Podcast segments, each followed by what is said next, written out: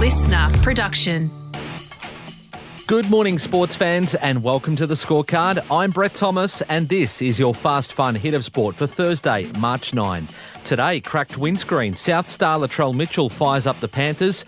Tell us what you really think. St Kilda apologises to its playing group after audio leaked from the coach's box. And giddy up, the rising Aussie NBA star tortures the defending champs. But first. If there's one accusation you can't level at ground staff in India, it's being predictable. With one test to go against Australia, India's up to its old pitch tricks again. Two undercover in Ahmedabad, and as it turns out, two with different coloured soil. I can't remember two days out not knowing which wicket we're on. The groundsman said 60% the black soil, 40% the red soil. The boys are saying the percentages have gone up on the black soil as all the Indian players were looking at the black soil one when they arrived today. Now, I'm no botanist, so I don't know if red or black soil is better. Always bet on black. But I do know it's unlikely either wicket will stand up to five days of Test cricket. And former Aussie Vice Captain Brad Haddin told listeners Willow Talk podcast it could backfire for India like it did in Indore. India have got to be really careful with, with the way they prepare the wicket because you, you, don't want to take the skill of the Indian bowlers and batters yeah. out of the equation. I, I think if you go too extreme with the conditions, it becomes a luck game. And, and they've got some skillful bowlers in Ashwin and, and Jadeja on their surfaces. But if it goes the other way, it's more about luck. And, and that's a little bit what we've seen in, in the last test match. Australia played a lot better uh, and, and, pulled the pants down of the Indian players because of the surface. On to the Aussie 11, and again, that won't be revealed until the coin toss. There's some talk with an Ashes series on the horizon. It might be wise for the quicks to have more time in the middle. Haddin thinks selectors will stick with three spinners and one paceman. They could be tempted to, to pick an additional fast bowler. We, we haven't really had a, a look at the wicket, but I, I, wouldn't see the wicket being seam dominant. I, I think they're going with the same. I think they've got their, their balance perfect. Um, I thought Stark's role last Test match when he came on when the tail came in, uh, and we've seen the tail play a huge role. was was a big benefit for, for Australia. So oh, I can't see any changes. Yeah, I think there's a few cracks in, in the windscreen, so um, I think we can exploit them and, and go from there. South Sydney superstar Latrell Mitchell is talking more like a boxer than an NRL player. Baiting opponents is normally reserved for weigh ins, not rugby league interviews that are media managed to the point of being a waste of time. Not Latrell, who fired up the Panthers by suggesting their dominant reign of back to back premierships might be coming to an end. The cracks he's talking about are not just that first round loss to the Broncos by a point, but a heated exchange on field between teammates Jarome Luai and Jaeman Salmon. For the ice cold coach of Penrith, Ivan Cleary, though, it doesn't seem to have ruffled too many feathers. I don't think we need any extra motivation, but yeah, potentially that could. Latrell's that kind of guy too. You know, he wears his heart in his sleeve, says what he thinks, and you know, that's what he thinks. That's what he thinks. You can bet behind closed doors the Panthers will be keen to show Latrell and his bunnies they are still the biggest cats in town.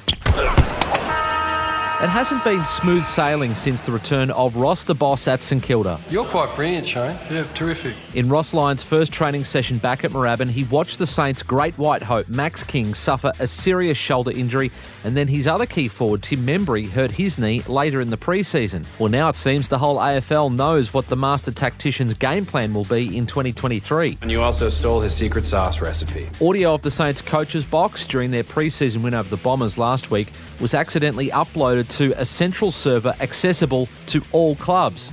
Channel 9's Tony Jones says it's not so much the inside scoop on tactics that would have raised eyebrows, but more likely his colourful reviews of his own playing group. Well, let's just say the fear is that the language was quite fruity and the assessment of some of the players was quite frank to the point that uh, to preempt any shock and any embarrassment that might come once this audio is leaked, which you can back it in, it will be. Ross has actually spoken to the players one on one today, uh, those who might be, uh, let's just say, a little put out by his uh, views on them. It wouldn't be the first time audio from a coach's box has found its way into the public domain. Years after Rodney Eade was in charge of the Bulldogs, and this foul mouthed rant somehow ended up on Facebook and it was pretty clear what Rocket thought of one player in particular, former ruckman Will Minson. Rocket, Rocket, Rocket, we can't think. We can't think. Sorry, come, on, come on, come on, come on, come on. You'd think voting on the most valuable player in the NBA would just be about who the best player is in any given season. You know, like points, assists, rebounds, and helping your team win. Not according to Kendrick Perkins, the former Boston Celtics big man. In a discussion on ESPN's First Take, he suggested skin colour may also be a factor. It's only three guys that won the MVP that wasn't top 10 in scoring. Do you know who those three guys were? Steve Nash, Jokic, and Dirk Nowitzki. What do those guys have in common? I'll let it sit there and marinate. You think about it. What those three have in common is they're all white basketball players. Jokic is Nikola Jokic, who is bearing down on his third MVP amid another stellar season for Denver as a constant triple double threat. Now, Perkins' comments haven't gone unchallenged.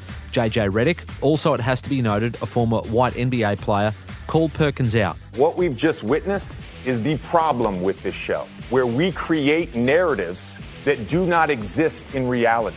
The implication, what you are implying, that the white voters that vote on NBA are racist.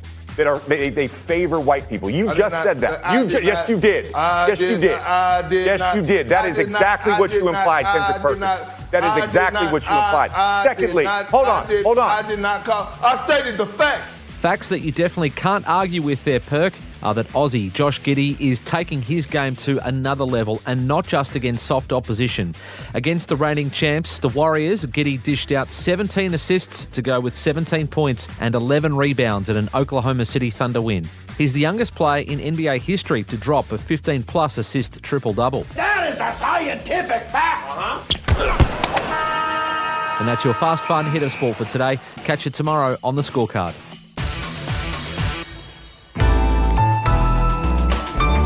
Listener.